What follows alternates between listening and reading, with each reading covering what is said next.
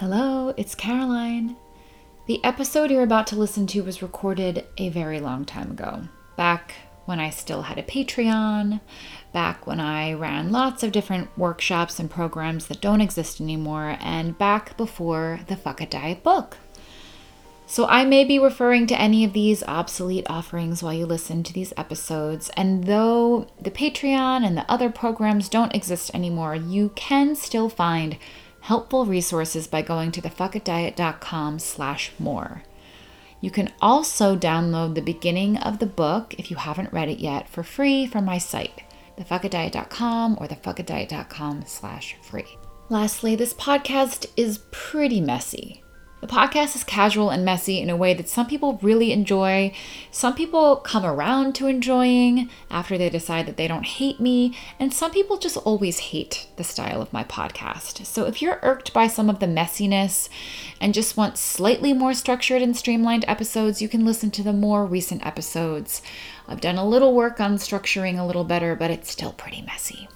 Okay, I hope you enjoy the episode.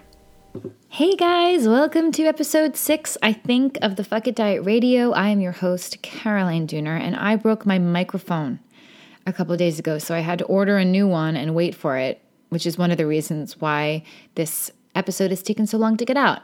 But today I'm interviewing someone super awesome, and her name is Christy Harrison, an amazing Health at Every Size nutritionist who I um, connected with maybe a half of a year ago, and I've been on her podcast, and we did it live in New York City, and she is such a great resource for people who are experiencing their own eating stuff, because she is a nutritionist who believes that dieting sucks. Before I have you listen to this awesome conversation that we had, well, we think it's awesome because we had fun, I just want to remind you to subscribe on iTunes, to rate and review on iTunes, because it helps so much get it out there for other people to see. It bumps it up in the in the rankings and the ratings. It helps people to find the podcast. And also, if you like this podcast and want me to be able to produce it more often, if you would support the podcast as little as one dollar a month on Patreon, Patreon, P-A-T-R-E-O-N dot com slash Caroline Dooner, you know, I would be forever grateful. And it really does help because, as I'm learning, podcasting is fun, but it's also kind of involved, and it actually does cost money. Who knew? I didn't know that. But um, yes, my my goal is to is to get out one a week, but that is going to take some support. So any support you can give will be very appreciated. Also, I am currently enrolling a live grounding workshop. I have a free webinar at my site, the fuck it diet dot com slash webinar. You can watch the nearly hour-long workshop that I that I held for free, where I talk about what grounding is. And what grounding really is is the concept of being in your body energetically. And I talk about some ways that you can really practically do that. And I do some energy work, which is my new little, you know, world that I'm kind of entering into, and really finding that it's helping people where they're stuck. Because yeah, all the stuff that we've been talking about, that I've been talking about for four years, it all applies, it all helps, it's all important. But for people who are stuck where they are and really, really resistant, energy work, as out there as it sounds, it can be really helpful. So if you are interested in joining, after you watch the webinar to see what's up, in joining the three-week workshop, that is going to be my first group, online group, energy work group. Oh my God, why can't I say that? That is going to be my first online energy group. Yes, that's what I'm trying to say. And um, yeah, so check that out. It'll be pretty fun, and there's some energy work. If you have no idea what I'm talking about, which if I were you, I wouldn't know what I was talking about either. So check it out in the free webinar, the fuck it diet dot com slash webinar. And just, you know, you know, if it's not for you, that's great. That's just fine. But if it is, join me. That is enrolling until April fourth. All right, and without further ado, here is my little ukulele intro that kind of bothers me already.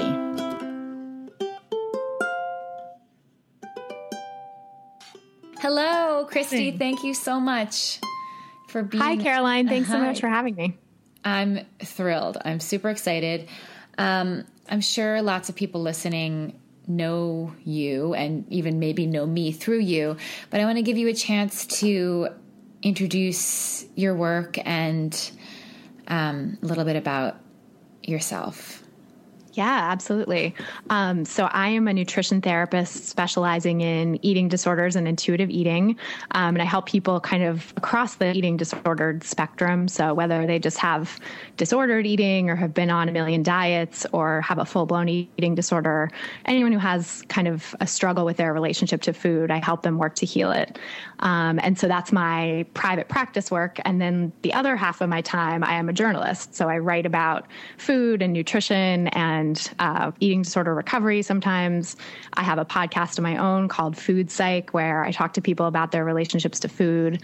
And um, yeah, and the the podcast is actually about to have its three-year anniversary. So I'm oh my so God, congratulations. Guys, Thank you. It's Thank such you. a good podcast. I actually don't listen to many podcasts, and I don't, I especially don't listen to many uh, food and eating disorder related podcasts, but mm-hmm. I love yours.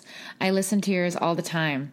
Oh, thank you. You're really good. You're really good at it. You're really good at um, interviewing. Right now, I feel like. like no, thank you. That's, that's so, such a nice compliment. I don't even think of it as a skill, really. And it's funny because for the three year anniversary, I'm going through the archives and like doing a little project where I'm putting together some albums that people can buy as like premium content. Oh. So all the, the first fourteen episodes are only available premium, but I've been listening back to them. And like, I'm like, holy crap. Like how far have I come since then? It's just, it's crazy to see right. the, the difference. Yeah. So, I mean, I think, imagine it's all about just kind of like settling into it. Mm-hmm. And there's yeah, kind of getting comfortable with the platform and with like what you want it to be. Exactly. Um, yeah. So it's it's you, cool though. I mean, do you when ever it do, started, I was oh sorry, sorry. Do you ever do episodes where it's just you, or do you always interview? I always interview. Um, there's sometimes where I do episodes with like a little bit of a longer intro and talk about something, you know, my own sort of topic. Um, but actually I do now some premium episodes. So I, I guess I do actually um, have premium episodes where it's just me and I answer listener questions about eating disorders, intuitive eating, health at every size, um, right, that right, kind of right. thing. That's a yeah. really good idea actually, because I'm doing Patreon as well. Mm-hmm. Um, I learned about it a while ago, but I think you actually really inspired me to, to, to put it with the podcast because it makes so much sense because it does take time and effort and money to produce a podcast. Yeah. Um, and it's also a really cool way to get in touch with the people who really care about the podcast and to offer them bonuses and stuff. Totally. Yeah. It's kind of a little exclusive community, which is cool. Yeah. Patreon's so cool.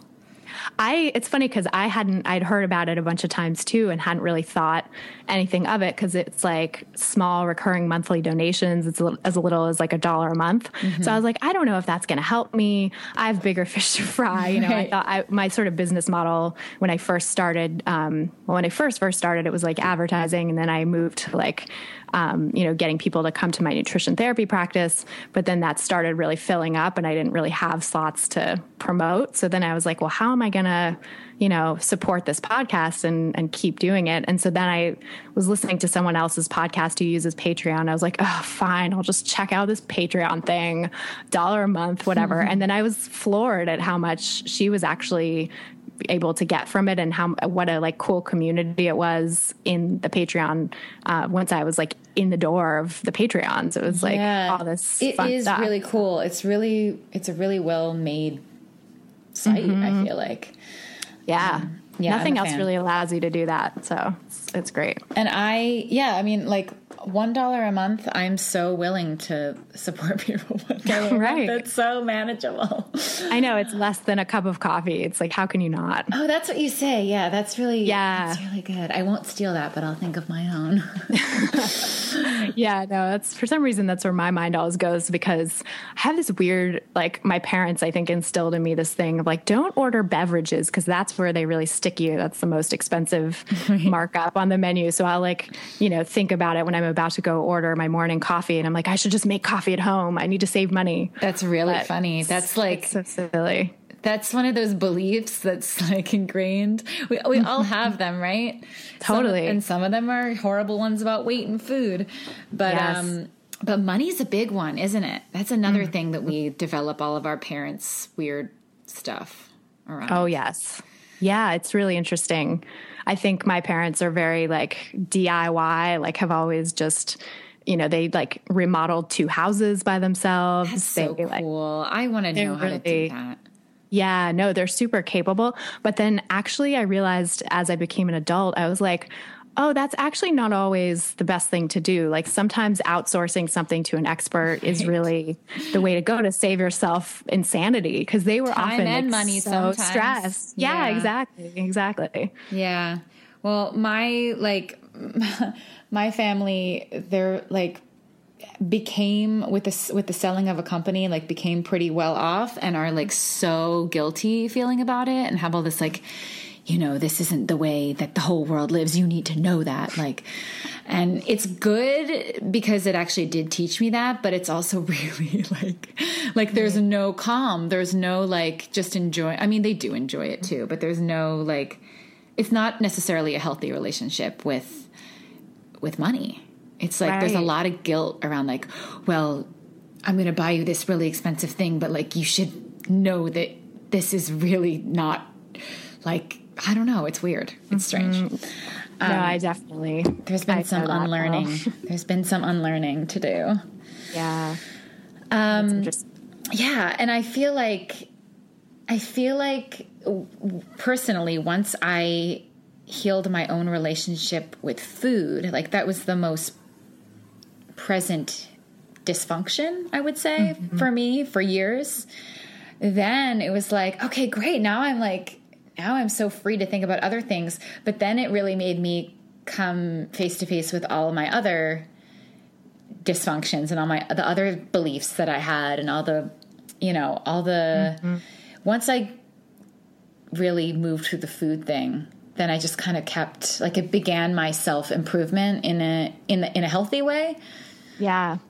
I guess you could consider it unhealthy too, if I'm like constantly trying to improve myself, but That's that's part of it too. Oh, I Learning totally to hear not that. Constantly try to improve yourself. Oh, it's such a dance, right? Because like, yeah, there's this sort of part of you that wants to be wants to be okay and wants everything to feel better. So there's there's definitely like motivation to keep seeking support and improvement. But then when does that tip over into its own obsession? You know, exactly. I've definitely, exactly. definitely gone through some of that myself too. And I totally empathize with that, you know, experience, because I had my own eating disorder. And then, you know, as that, as I recovered from that, I just started to like open the door to all the other things that were functioning in the same in the same way as the eating disorder had, you know, like I had right. codependency, codependency issues big time in my relationships. Mm-hmm. So I had to really tackle that head on. And then, you know, I have certainly a tendency to overwork, definitely a tendency to like freak out about money, which is exacerbated by the fact that I'm my own boss. Right. So I, I hear you. Could like always be looking at my books and tweaking things and, you know, right.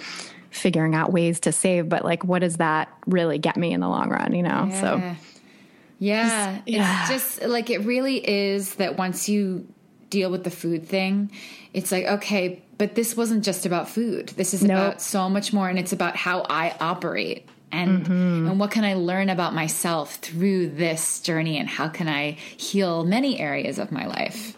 Yes.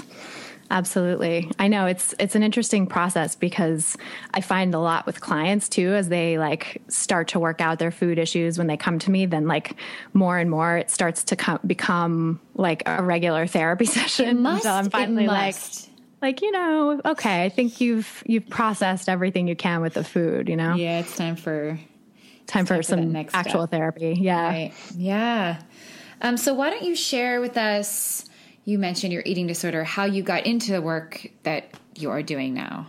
Sure. Yeah. Well, it's kind of a winding path because um, I developed the eating disorder at the end of college. I actually took like a, a super senior semester. So I, ha- I started to get, you know, disordered in my beginning of my senior year. And then um, through that extra semester, it was just de- descending and descending into worse behaviors around food, and my health was getting worse. And um, it was one of those things that never was diagnosed at the time. Doctors were always kind of like, well, you know, your weight's okay, but don't lose any more kind of thing. Like, right. you know, you're not skinny enough to have an eating disorder, but don't Ugh. get there, you know, and just Ugh. like, so I didn't actually get help for the mental stuff and, you know, all the behaviors around food, which would really have been nice to get direct help for that at the time, but I didn't. And, um, And I, I was pursuing a career in journalism, so I started an internship when I graduated college at a local newspaper and fell in love with one of my fellow interns who happened to be really into food. And mm-hmm. so that was sort of the beginning of my, like, stepping a toe out of the eating disorder, because at the time, you know, talk about, like, how issues sort of... You know, it's like food was just one of the issues. Another mm-hmm. one of my big issues was changing myself to please guys or to please people right. in general. Right, right. It's always been a huge thing. Um, so I decided that to get this guy, because I thought he was amazing and I was like, you know, instant crush. I was like, if he's going to date me, he can't know about all this crazy stuff I do with food. Like he would huh. not be okay with that. So I, I, I hid it. Like I hid, you know, the, the true insanity of it while I was with him. And I was like, I'm just going to suck it up and like enjoy my food, or pretend to enjoy my food, at least when wow. I'm with him, like go on food adventures, eat things that are, you know, different and interesting. And like, you know, then behind closed doors on my own time, I will overexercise or restrict or binge right. or whatever to like, you know, hang on to the eating disorder in some way. Um, not that I, you know, intended it that clearly, but I think that's the, un, you know, now with retrospect, I can kind of see sure. yeah. that's what was going on. Um, so, and then, you know, through the process of dating him, I actually did start to get more adventurous and open about food. And so then, you know, being sort of early in my journalism career and starting to ve- develop this interest in food, I decided to specialize in journalism, in food journalism. Mm-hmm. So I made that my beat. Um, and that led to a lot of internal conflict, because I knew still what, what was going on with my relationship to food was weird. And that, you know, kind of the biggest sign, I, f- I find a lot of people have this where like, they won't necessarily realize the restriction's a problem or overexercise is a problem, but they'll know that binging is a problem and they don't right. want to binge. Yes. You know? So that was my clue. I was like, okay, something's up because I'm binging. And I was so ashamed and so embarrassed and thought like, you know, if my colleagues in the food world knew, they would be horrified. They would right. judge me. So again, it was like this shame and secrecy and like people pleasing, which, you know, it's, I, in retrospect now, I, I think like it's, it was sort of a blessing that I had that instinct, but it's also obviously really steered me wrong in a lot of other areas of my life. And once, once it sort of got me through the hump of the disordered eating, then I had to actually address it and be like, okay, but also you're not helpful too. Right. So, you know, people pleasing has to go, pretending has to go, you know, right. opening up and sort of acknowledging shame had to be a part of the process. Um, but I think, yeah, so, I, you know, I started my, my first career was in food journalism.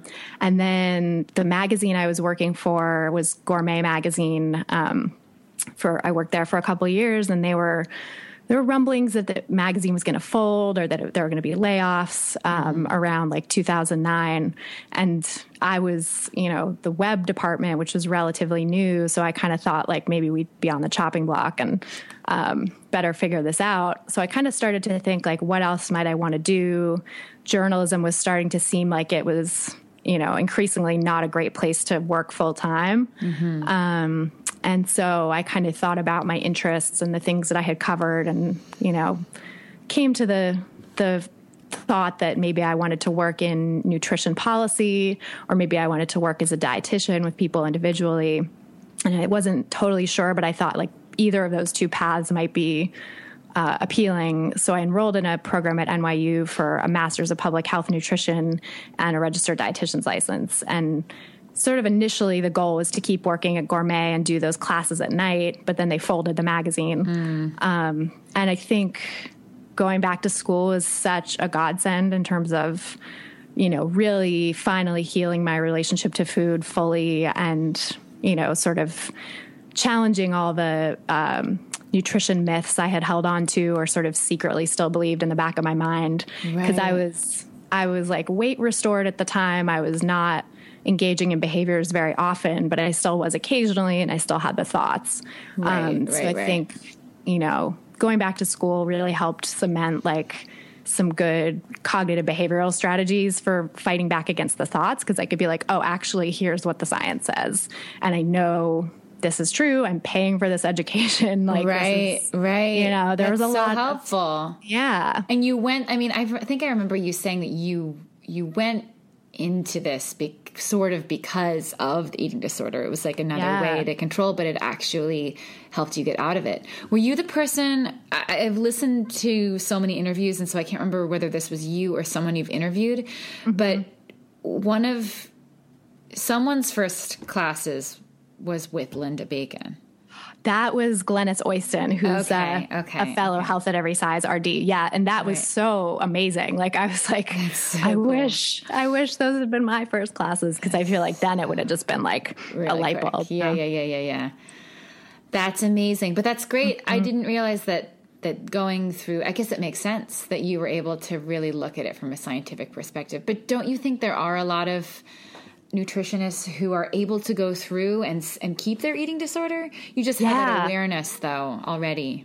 I think, yeah, I, I think about that a lot, because there are a lot of, you know, nutritionists who have eating disorders or disordered eating or disordered thoughts that kind of convey that to their clients and inadvertently spread an eating disordered message. And like, so I knew a number of people in school definitely who like seemed to still be struggling. Right. Um, but I guess I was just, I had been in therapy at that point for like five or seven years, I guess, mm-hmm. with the same, maybe five years with the same therapist. Um, and it had, it had taken me a while to even open up to her about the eating issues, because I was like, you know, felt so shamed and didn't want to touch them. Yeah. Um, but I had, I had done that before I went back to school. So I think, you know, getting some help for that in therapy maybe put me in a place of like more receptivity, um, that, you know, if someone who was just going back to school who didn't have that experience maybe wouldn't have, wouldn't have registered. And I also, I, I can't remember who introduced me to this book. It might've been just like a footnote somewhere along the way in my classes, but um, I discovered the book Intuitive Eating mm-hmm. in grad school. And I think that was a huge turning point as well. Yeah. So. Well, that actually leads, I have all these questions I want to ask you. That is my mm-hmm. first question. My question is, how do you define intuitive eating? Mm, great question. Yeah. So I define it, I guess the sort of short answer is like, you know, listening to internal cues and integrating those with what's going on externally to learn how to feed yourself or to, to, to take care of yourself with food. So, you know, what that means is like thinking about what you're hungry for, how hungry are you, you know, when are you hungry? Um, how full are you after you have started eating? You know, how much of a serving size feels like it would be appropriate? You know, using all these sort of internal cues to guide your approach to food, and then also integrating that with like, okay, you know, is this an event where people are going to be eating? Would I be super weird if I was like, I just am not hungry, I'm not going to eat? Or is this an event where there's going to be light snacks, but I'm likely to actually really want a meal? Mm-hmm. In which case, am I setting myself up for like overeating on the snacks and feeling guilty or feeling weird? And what I really need is to like go to dinner beforehand. Right. You know, so kind of thinking about food in terms of self-care. Yeah. And then there's so much deeper stuff that goes into that, right? Because to even get there, you have to like break down the diet mentality. You have to challenge the thoughts in your head that foods are good or bad and that you can't allow yourself to have access to things you might be hungry for, interested in. Right. Um, you know, like there's all these kind of things you have to do before you can really even get down to your intuition, because unfortunately in our society, like so much, so much is, you know, kind of layered on top of our intuition that just buries it. Exactly. Exactly. And, and the, the truth is, and this is what I try to tell people, that intuitive eating without all of that crap on top of it is so simple and easy. Yes. And it it really is very straightforward, and there are no rules, and it really is mm-hmm. about like some logic of like, are you going to get hungry? And also, what do you feel like eating, and when do you feel like stopping? And that there, it's not such a precious thing. Right. And of course, we both know, I mean, we both read Intuitive Eating. It was big for me too, though I then went back into six years of mm. either dieting or or very, very diet-like intuitive eating.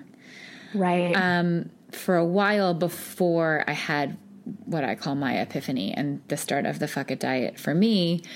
Um But I think many other people do the same thing with the concept of intuitive eating, which is, mm-hmm. okay, well, how can I plug this into my need and the responsibility, I put that in quotes, of keeping my weight down? Right, exactly. Which isn't really intuitive eating. It's a hunger fullness diet. Exactly. Yeah. That's, I love that phrase. I think like Isabel Fox and Duke calls it that too. Yes. And it's, yeah. you know, sort of interpreted as another diet. And unfortunately, there are more and more providers or coaches or whatever out there who are, are doing intuitive eating in that way, where you'll see no. like in their marketing materials, like, you know, manage your weight, you know, no. get, get to your, you know, your body's natural weight by losing the weight you, you know, whatever, like, yeah. It's like, it's not, that's not intuitive eating. It's, intuitive eating is, is accepting your body as it is and then fueling it as you need to fuel it, you know, regardless of what happens to your size. Yeah. And trusting it, a deep trust mm-hmm. in your appetite, because I feel like uh, intuitive eating still is like, well, you know, uh, just try, just make sure you don't get too full. Right. It's like, well, what do you think like our ancestors did? Right. And what do you think, like, how do, how are we really wired to eat? Are we really wired to sit there and try to not get too full? Like, that right. just doesn't make any sense. And yeah, and I think too, like, the fullness is, you know, that that comes so much from the diet mentality, that emphasis placed on paying attention to your fullness.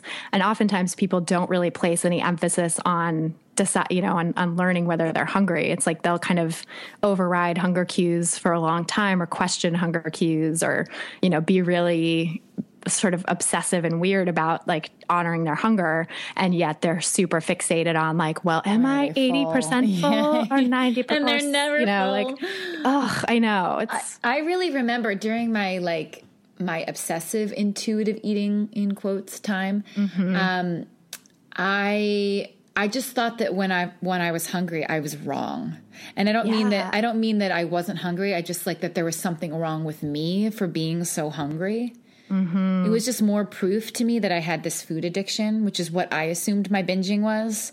All yeah. my binging, I was like, this is just because I'm addicted to food. I just can't get it together. I'm hungry all the time, so there's something wrong with me. I shouldn't be this hungry. When really all it came down to was like, I was hungry and I never, never let myself be full and, and content with it. Right.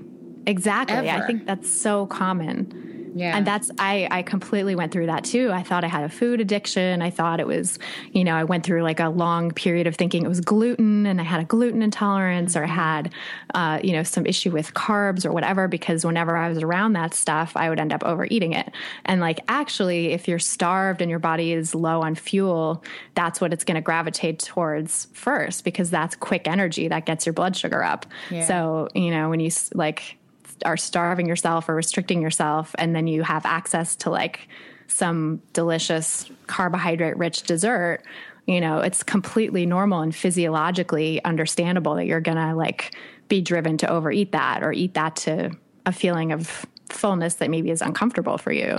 Yeah. But and I think once, teaching, I think teaching people that, that that is supposed to happen. Like there's mm-hmm. nothing wrong with them. They are not broken. They are not food addicted in a way that, you know, is like a lifelong thing.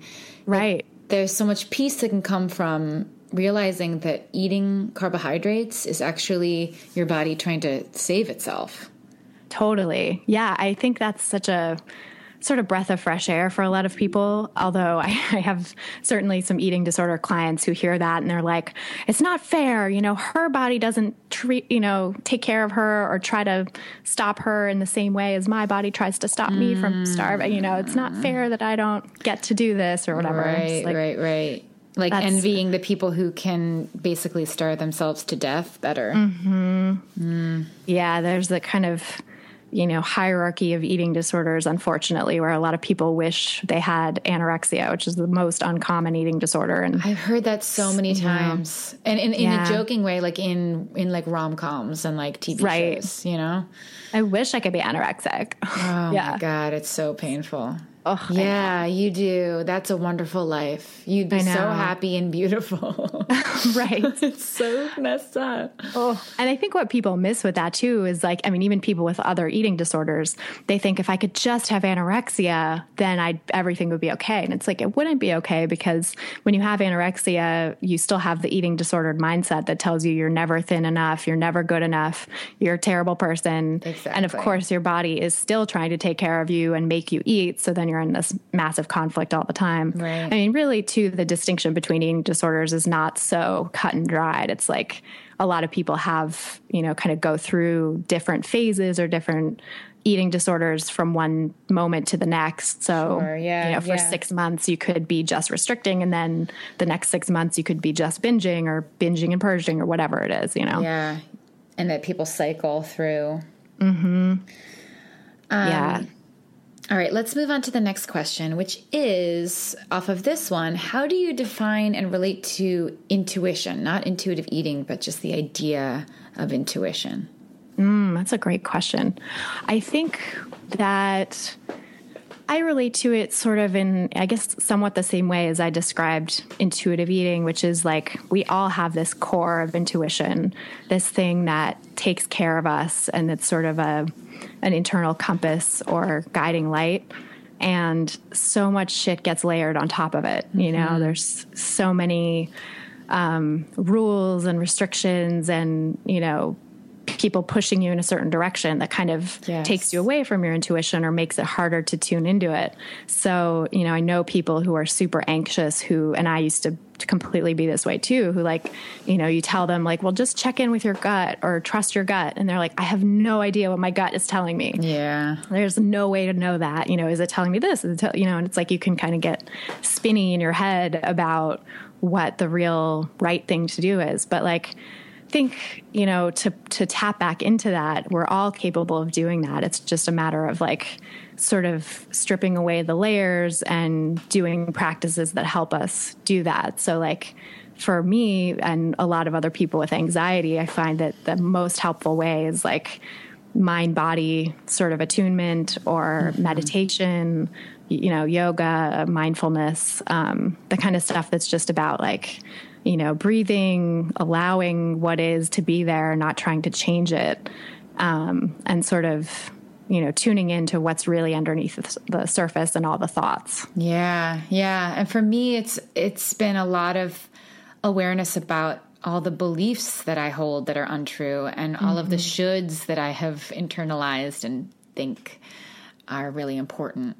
And, um, a lot of fears, you know, it's all, it's all, I mean, that's what happens when you do a mind body, you have a mind body practice, those things mm-hmm. come to the surface and you're able to look at them for what they are. Um, also the idea of grounding and actually be like being present in the body, mm-hmm. um, just from an energetic perspective is really interesting because it, I think for eating disorders, there's this like fundamental fear of existing and like really digging in and and taking up space and being mm-hmm. seen. And um, people can be so uncomfortable in their bodies.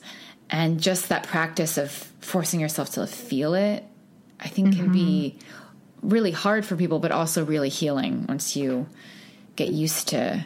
And because we're, 'cause we're running away from like facing all of our emotions when we're trying to jump out of our bodies. Right. Right. And that's such a good point.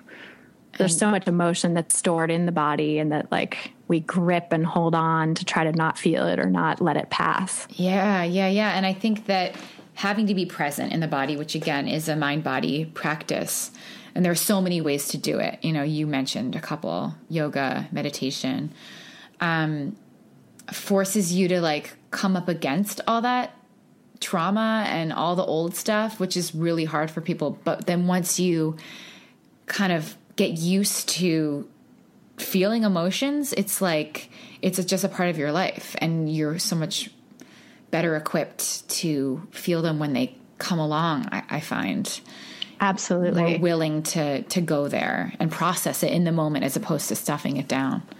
Totally. Yeah. I think that's such a good point about it, is that like, cause when I first went into this, you know, journey of healing too, I was like terrified to feel my emotions. And it felt like there was such a deep well of sadness and pain that I was just going to drown in it. Mm, you know, if I yeah. let myself even dip a toe in, I was just going to get sucked under.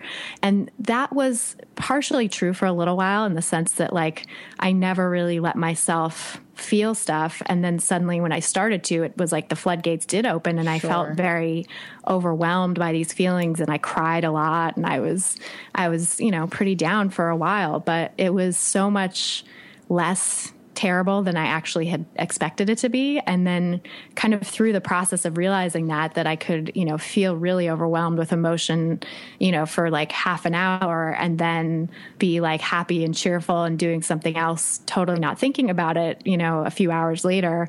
And I started to realize like it just comes and goes. And if you can just kind of open to it and ride it a little bit, it's not as overwhelming. So yeah, you're so right. That I think that's such a common fear too, that like, if I feel this stuff that I haven't been feeling, like it's just never going to end. Like there's no bottom. It's just going to keep right. going. It's going to destroy me. We have this like maybe irrational fear. And I've actually heard that it's because when we're very, very young, um, our emotions actually do have the power to, to kind of like affect mm-hmm. our health and can actually be dangerous. So we, we learn to, you know, we have a coping mechanism which serves us then, but really doesn't serve us as adults.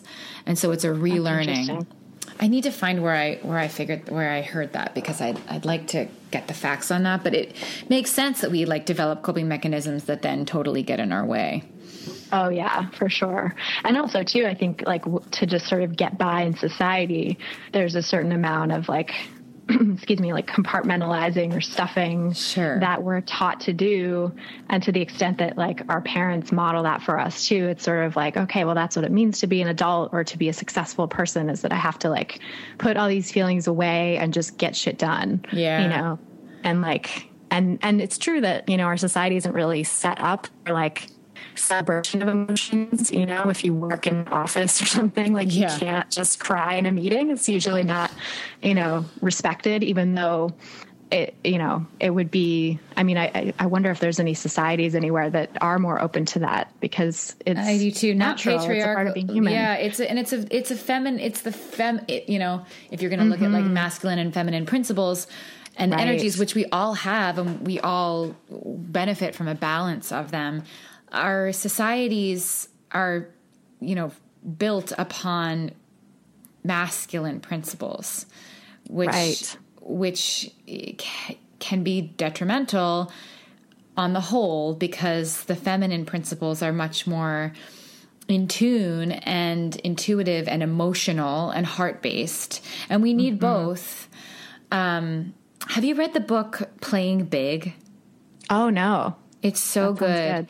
It's written by this woman named Tara Moore, and she talks about how um, what we really need. So like women and men are equal now, you know, in all like on paper, right. but that the structures that, that we're still operating under, and all the businesses and, and the government, they're all still uh, very masculine dominant. Right.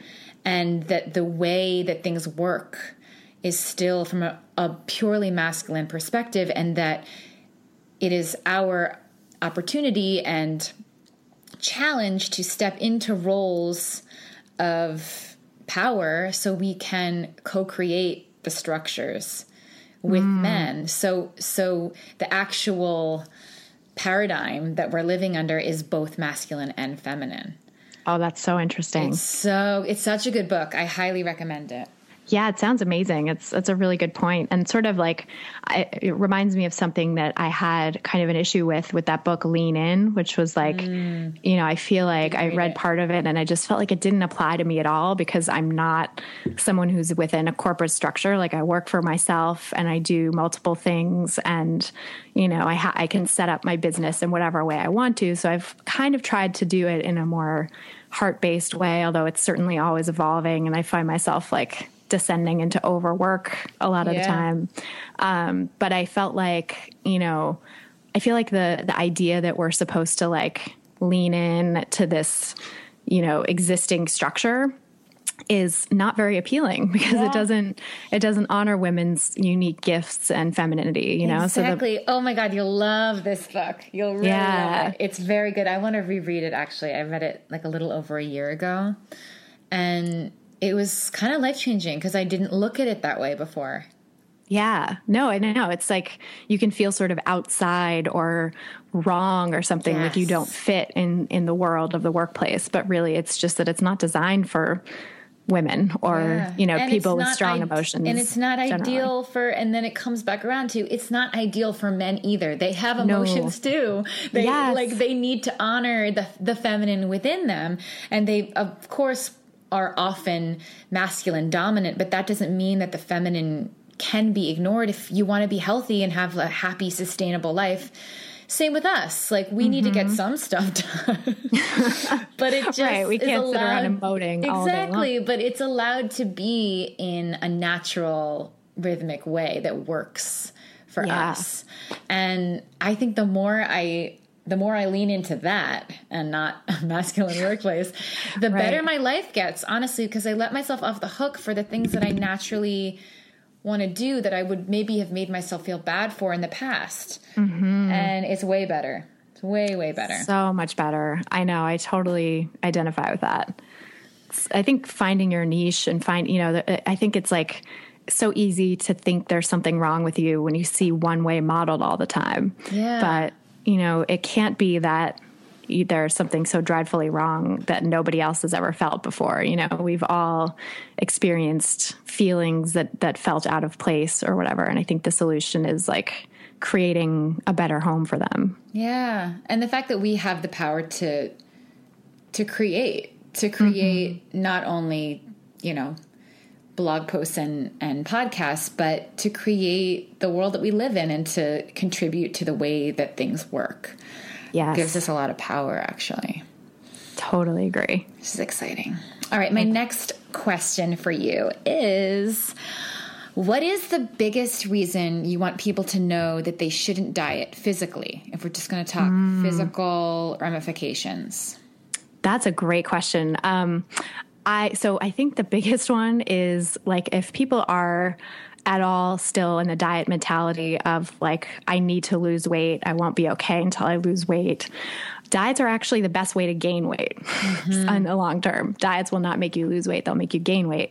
So from that purely sort of vanity perspective, you know, if someone's coming in the door with that, I will often tell them like, listen, I know this is where you're at right now. I know you think you need to lose weight, but physically you are only going to make yourself gain weight in the long run. So like, mm-hmm. let's at least, you know, get so you to hear like, me out. Exactly. Yeah. Like let's, let's go through that first.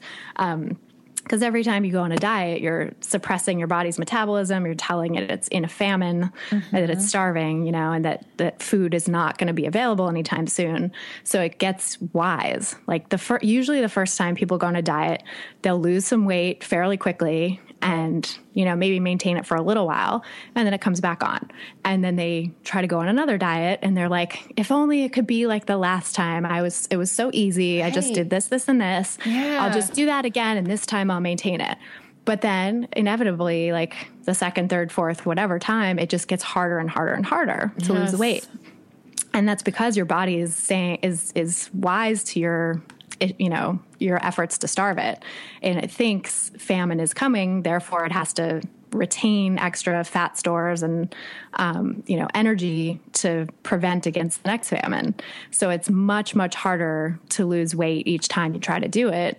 And that's why people kind of bounce around from diet to diet, because they're like, well, this thing worked for me the first time, but now it's not working. So I have to find something else. Maybe right. it's because exactly. this one had too many carbs or too little protein or too much fiber, or, you know, whatever, like bullshit, once, bullshit. Once you learn that famine concept, isn't it amazing how obvious it is?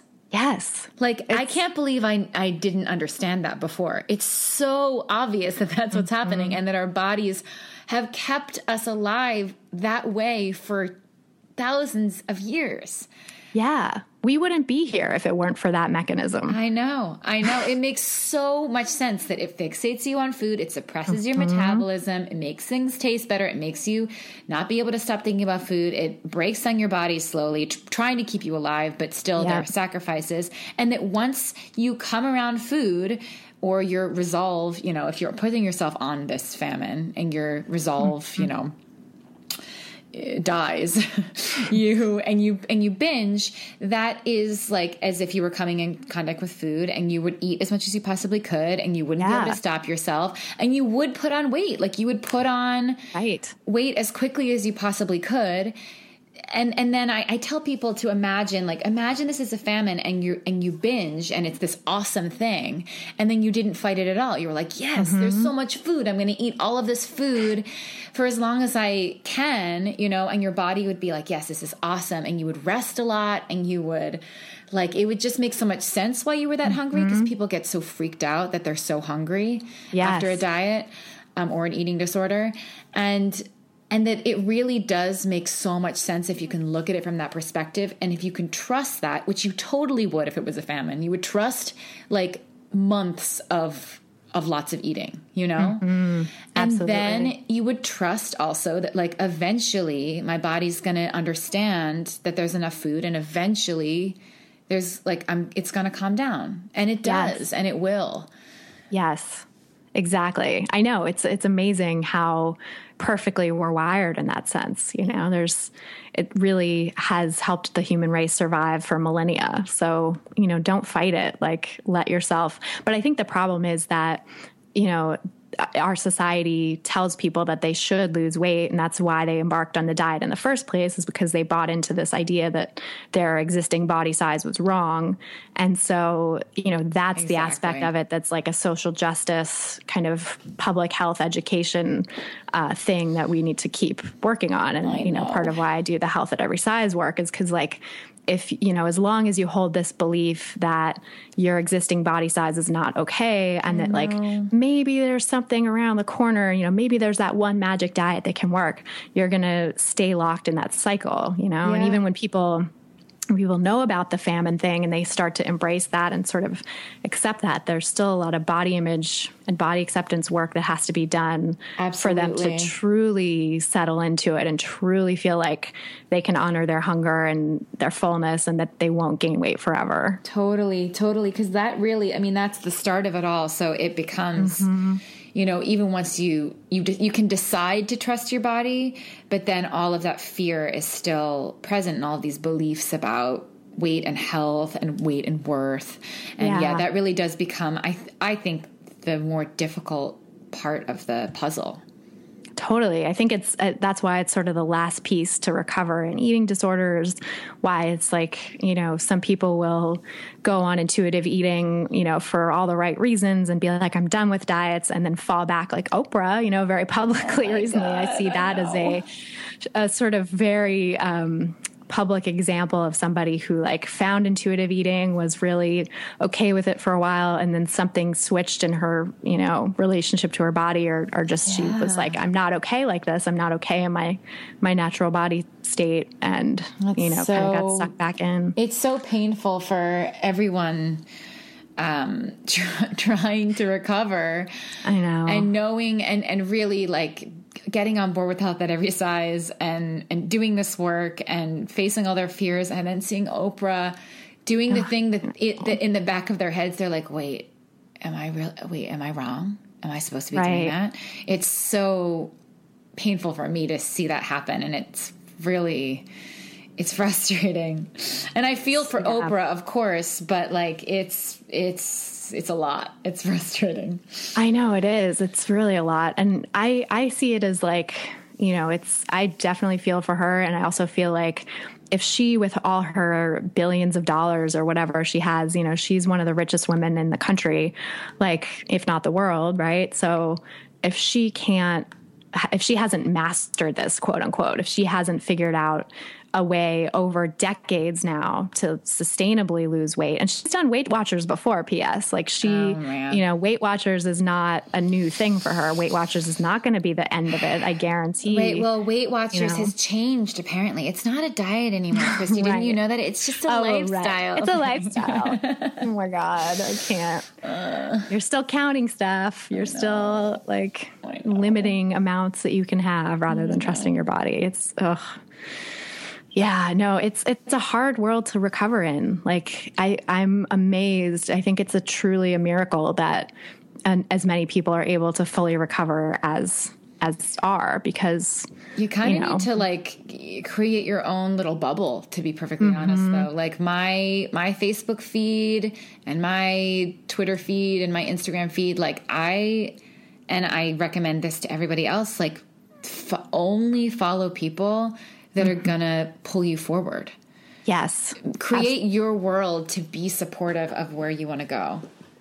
Yeah, I think that's such great advice, and that's what I do too. Because, like, you know, it's it's easy to get, or if I if I am surrounded by that, because inevitably sometimes we're at like a family function where diet talk breaks out or whatever. You know, start just kind of question it. You know, become a critical thinker about the stuff that you hear. Don't just yes. buy into it. Like, exactly. And if you can have a community around you that supports that and that, you know, constantly gives you ways of thinking critically or ways of sort of unpacking things that you hear, it becomes a lot easier. Yes, that's really good advice. Yeah. All right, I'm going to ask you um, some light, an, a lightning round, but they're actually oh. kind of really intense questions. So, so just I do the it. best you can. Okay, okay, cool. My first question is, what would you never do again if you found out you only had a year to live? Oh, wow. Um, I would never, I would never overwork again. Mm-hmm. That's a good answer. That's yeah. a really good answer. I would like really let myself off the hook with that. Yeah. Because who cares about like saving money if you only have a year to live? Exactly. Exactly. I asked myself this, I started asking myself this question a year and a half ago, and my answers, I mean, they weren't like totally unknown to me, but really, really figuring out like, what would I do? What would I start doing? What would I stop doing?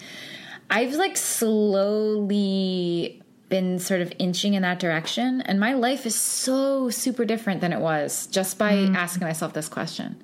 That's awesome. It's kind of crazy. It's a great question. I'm going to have to start reflecting on that more. Yeah. Yeah. I mean, it's, it's hard because of course you go, I ask people and they're like, well, I would, I would, because I, I normally I say like, what would you do? I don't say like, what would you never do again? Mm-hmm. I just ask mm-hmm. it really generally, and people are like, well, I would um I would cry for a while. I'm like, no, I no. get it. No, that's not the I, I get it. I get it. But like, that's not the point of the question. Right, the right. question is, what do you care about and what do you not care about, and how can you get closer to your ideal life, essentially? Yeah. And what makes yeah, you feel alive? That's so amazing. There's a, a type of therapy called acceptance and commitment therapy. I don't know if you're familiar with it, but oh, nice. it's it's used a lot with eating disorders, and, you know, just generally is very helpful, I think, to people with any sort of obsessional or anxious um, issue. And it's it's all about that, is like clarifying your values and helping you do things that move yourself towards those values, and sort of accepting what is in your life, but realizing that, you know, if you want to get to where you want to be, maybe there's some things that have to change. That's so awesome. One of the, yeah, I went to a workshop on it uh, a couple of years ago. And one of the, one of the questions they asked was like, what do you want people to say at your funeral? Yeah. You know, and like everybody around the room was crying. All these therapists were like, you know, sharing all this really, yeah, really profound it's stuff. A really, it's like, really good question. I should answer that yeah. one for myself, actually. Oh, Ooh, I'm going to yeah. cry. I'm going to cry when I do it. It's a really good one. I'm totally going to think one, about yeah. that later. Yeah. Really puts things in perspective. It does. And I think it, I think that that's helpful for us. Cause again, stuck in a rat race, we, we lose perspective so quickly, mm-hmm. so quickly. I can have this like spiritual moment with myself, and then five minutes later, I'm like, I totally forget oh, yeah, that completely. I ever had it. Completely. Yeah. All right. Here's the next question. Do you like mm-hmm. grocery shopping?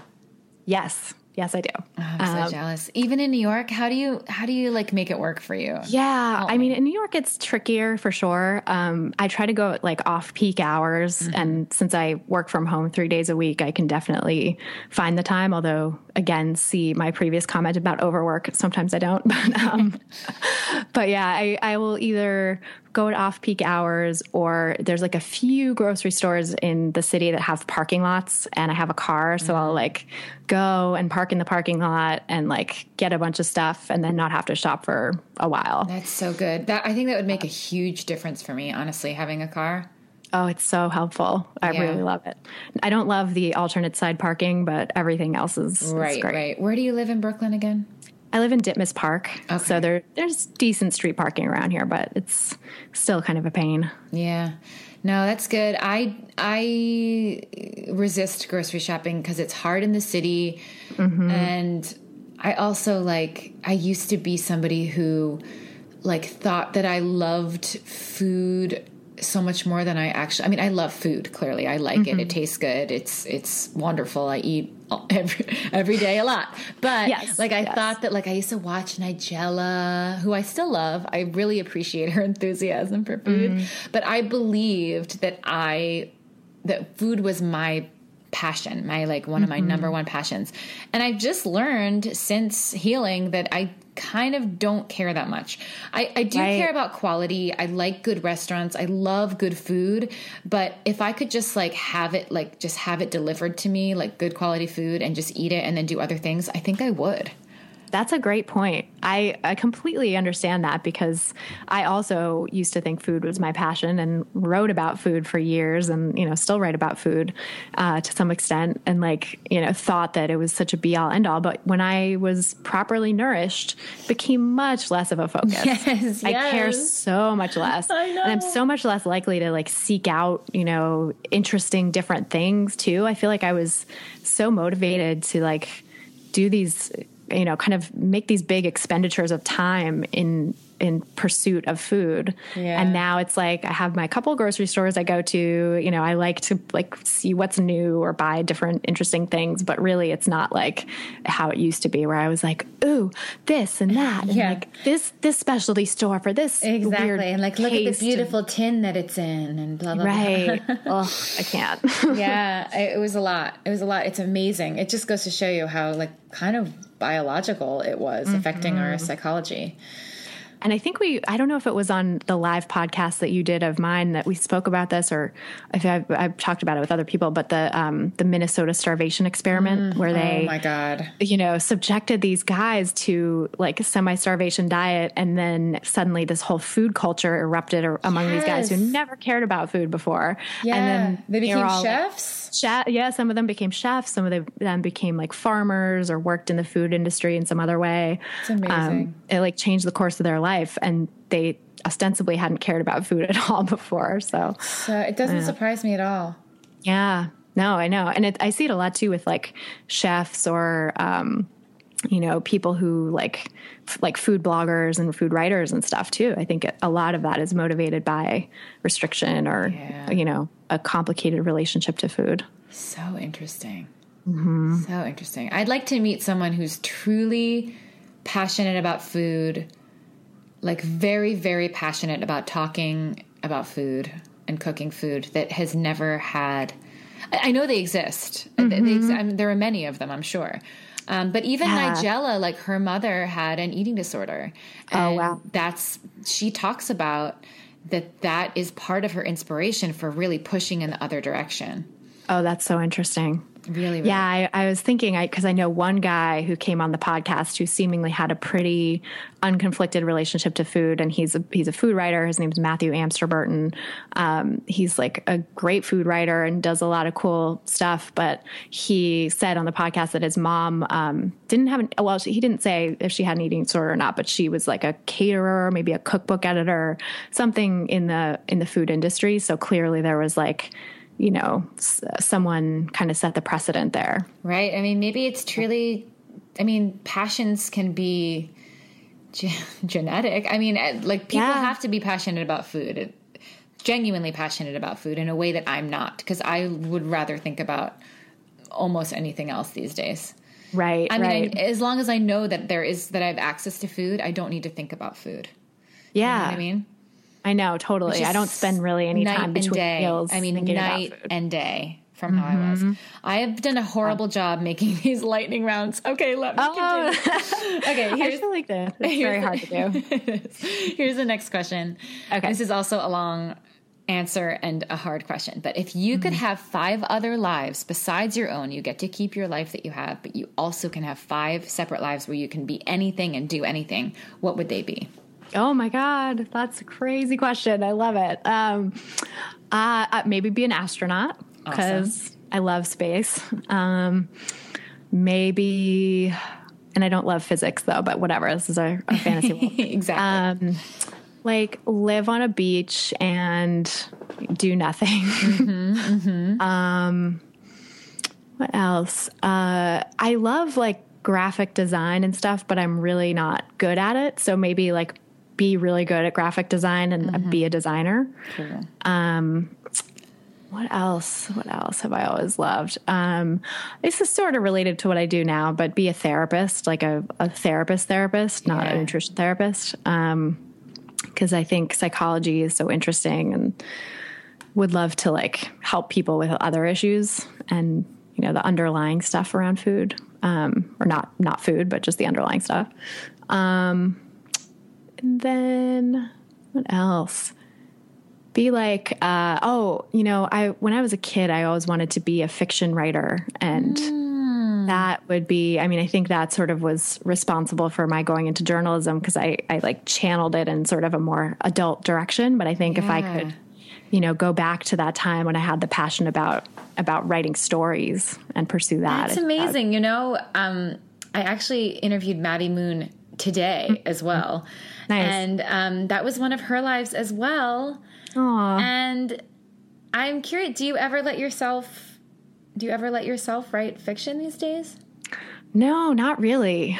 Not really. I, I'm writing some like personal essay memoir stuff now, but, mm-hmm. um, yeah, it's almost, I almost have a block against it, I think. Interesting. Like Very when I was in college, I know, I know. It's really crazy, actually. When I was in college, I started to pursue, I mean, I sort of pursued journalism in high school, but really seriously started to pursue it in college. And then on the side, as my sort of creative writing outlet, I did poetry. Mm. And, you know, poetry kind of, I don't know, I guess it felt like a more... Um, Uh, it was, it's definitely more esoteric. The community around poetry is so sure. much more obscure, you know, but like, I think it felt more sort of intellectually, um, like what I should do, you know, the, the people I knew who right. did poetry were like very serious, smart people. So I was like, poetry is the thing.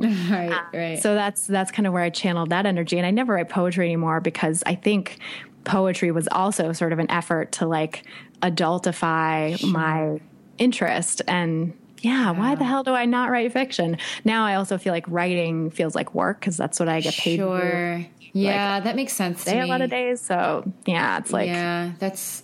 that. Because what I was going to say is you should probably, like, for fun, obviously, like, don't put any pressure right. on it.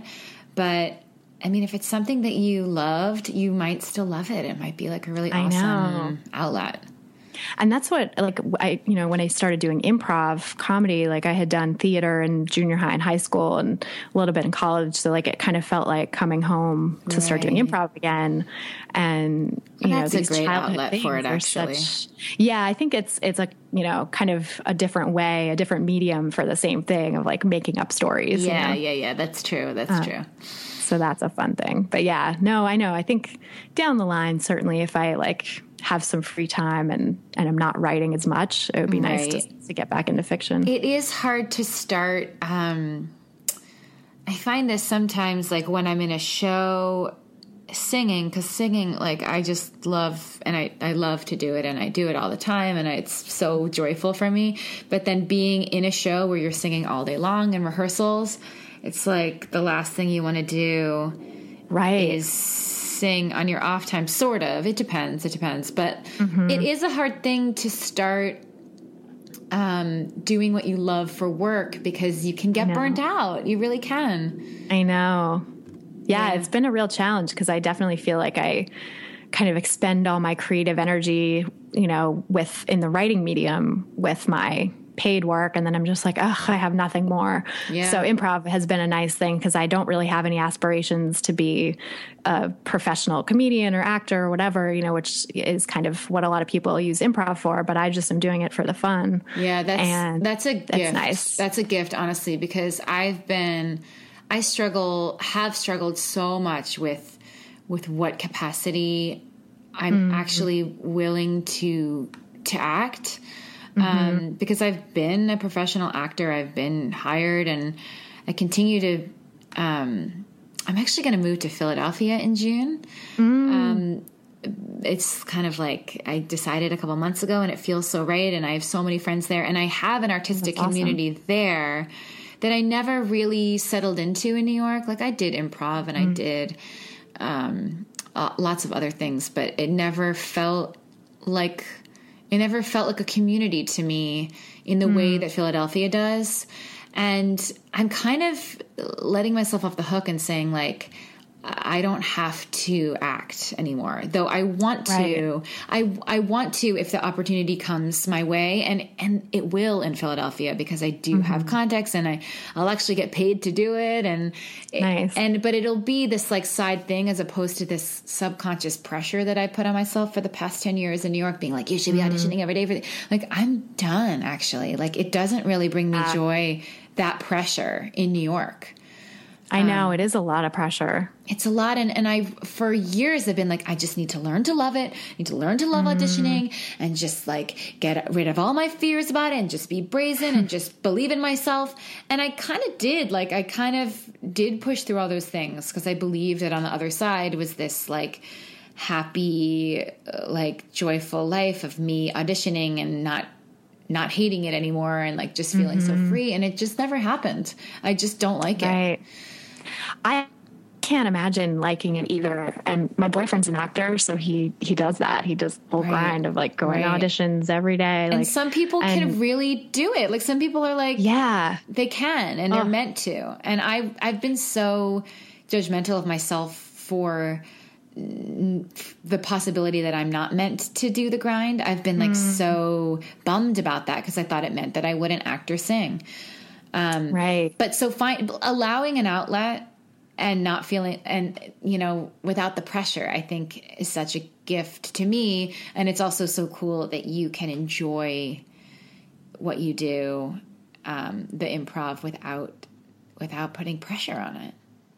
I know it's, it, I was really lucky, I think, to have that. Cause if I had stumbled into it, you know, five or ten years ago when I was still, certainly ten years ago when I was still doing a little bit of theater and stuff here and there and considered like, maybe I could, you know, at some point go in that direction, you know, end of college, I was like, maybe I could still be an actor. So right. if I had found it then, it might've become this pressured situation, you know, Instead and actually, be, yeah.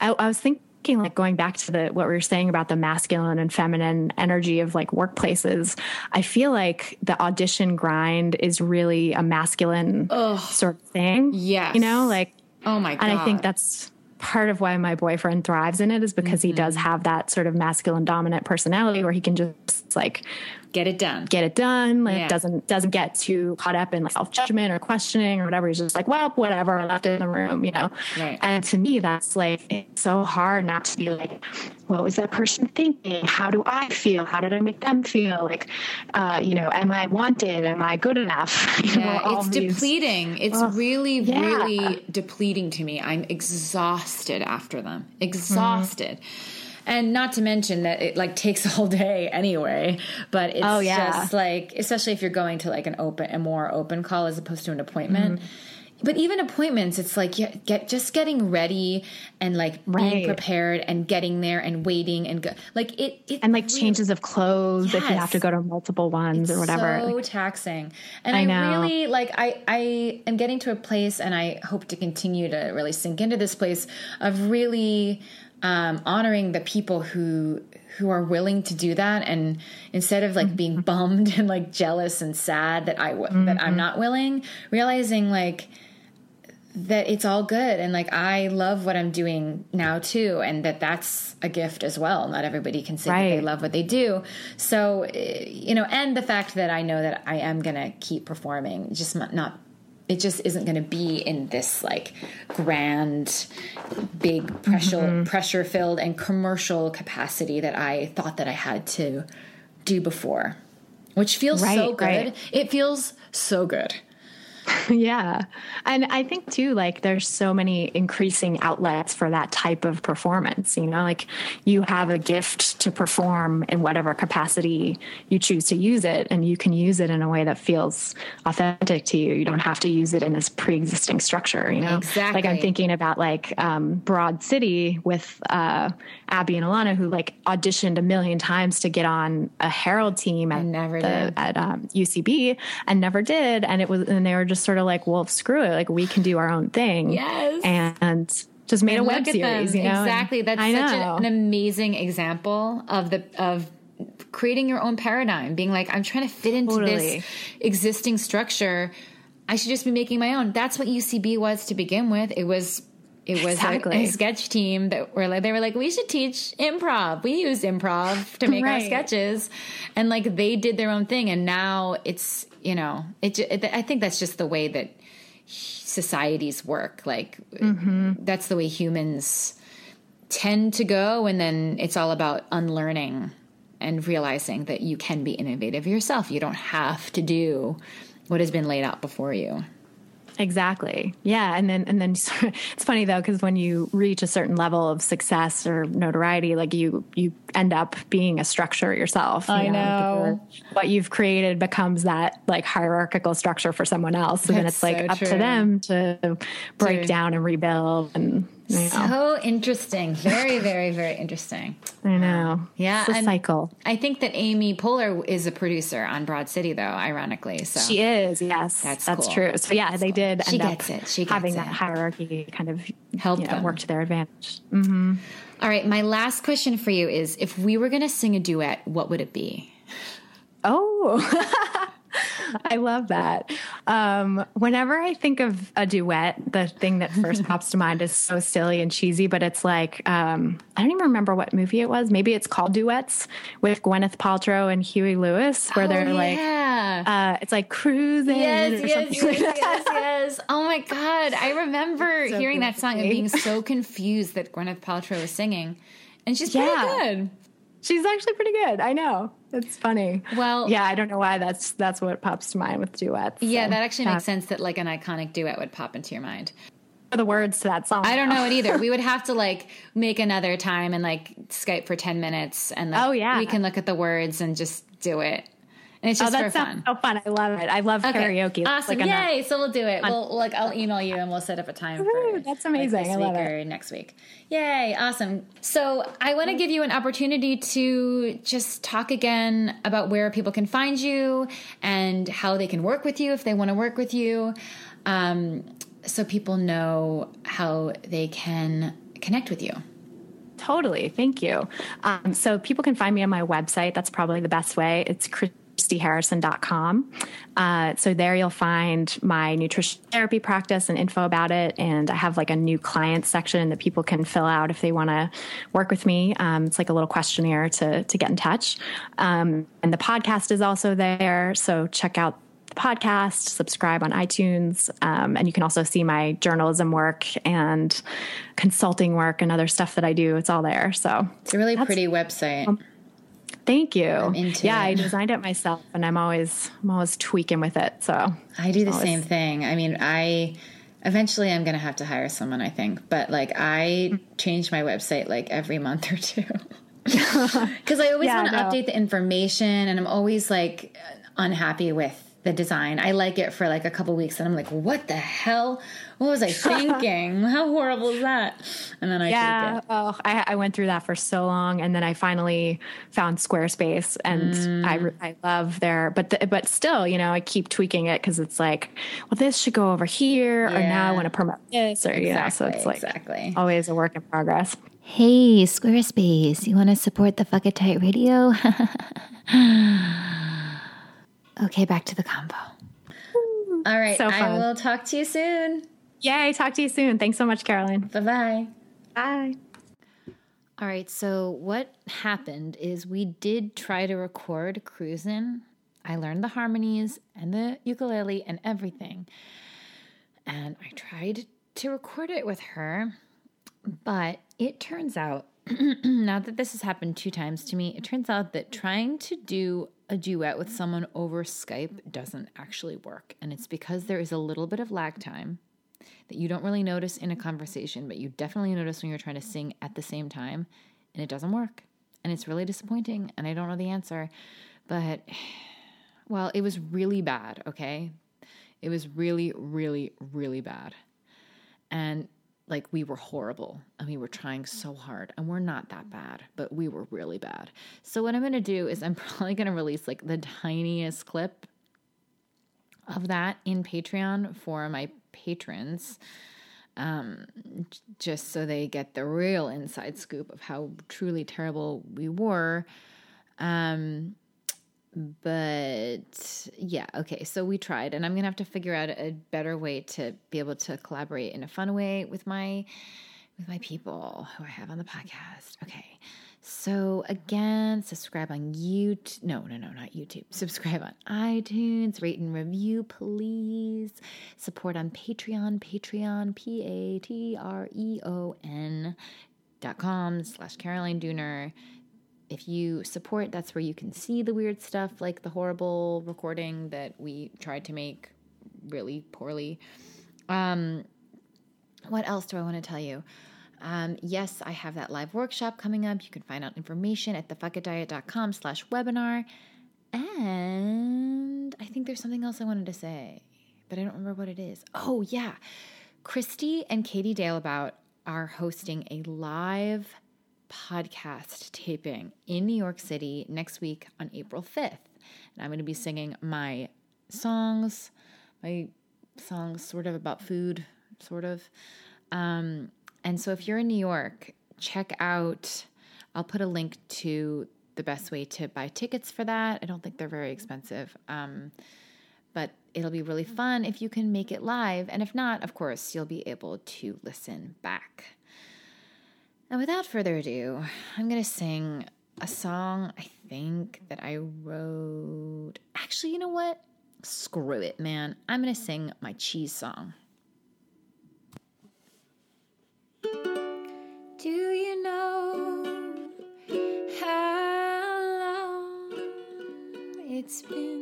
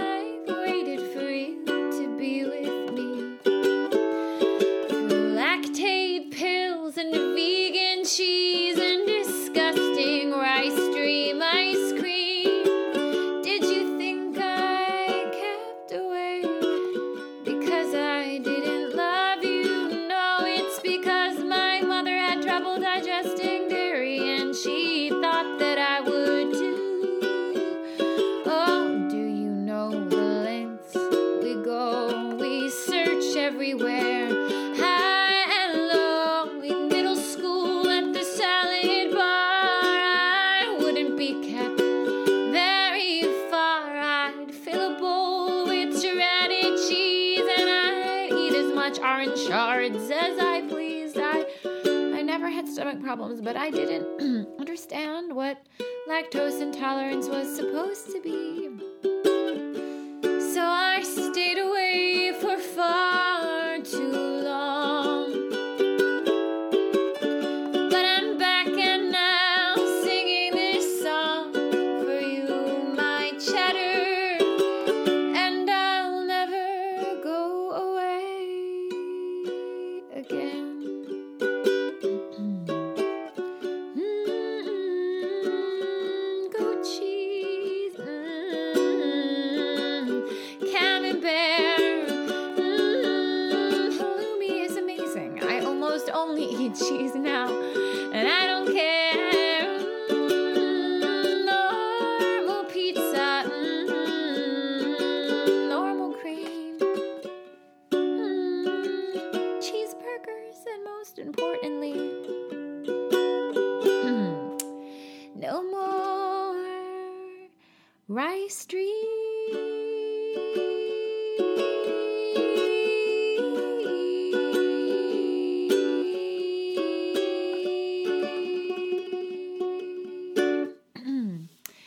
Of course, that's about my childhood with a misdiagnosed uh, lactose intolerance and all of the turmoil that caused. Okay. All right, I'm going to go take my feet out of this Epsom salt soak. Mm. I'll see you guys later. Bye.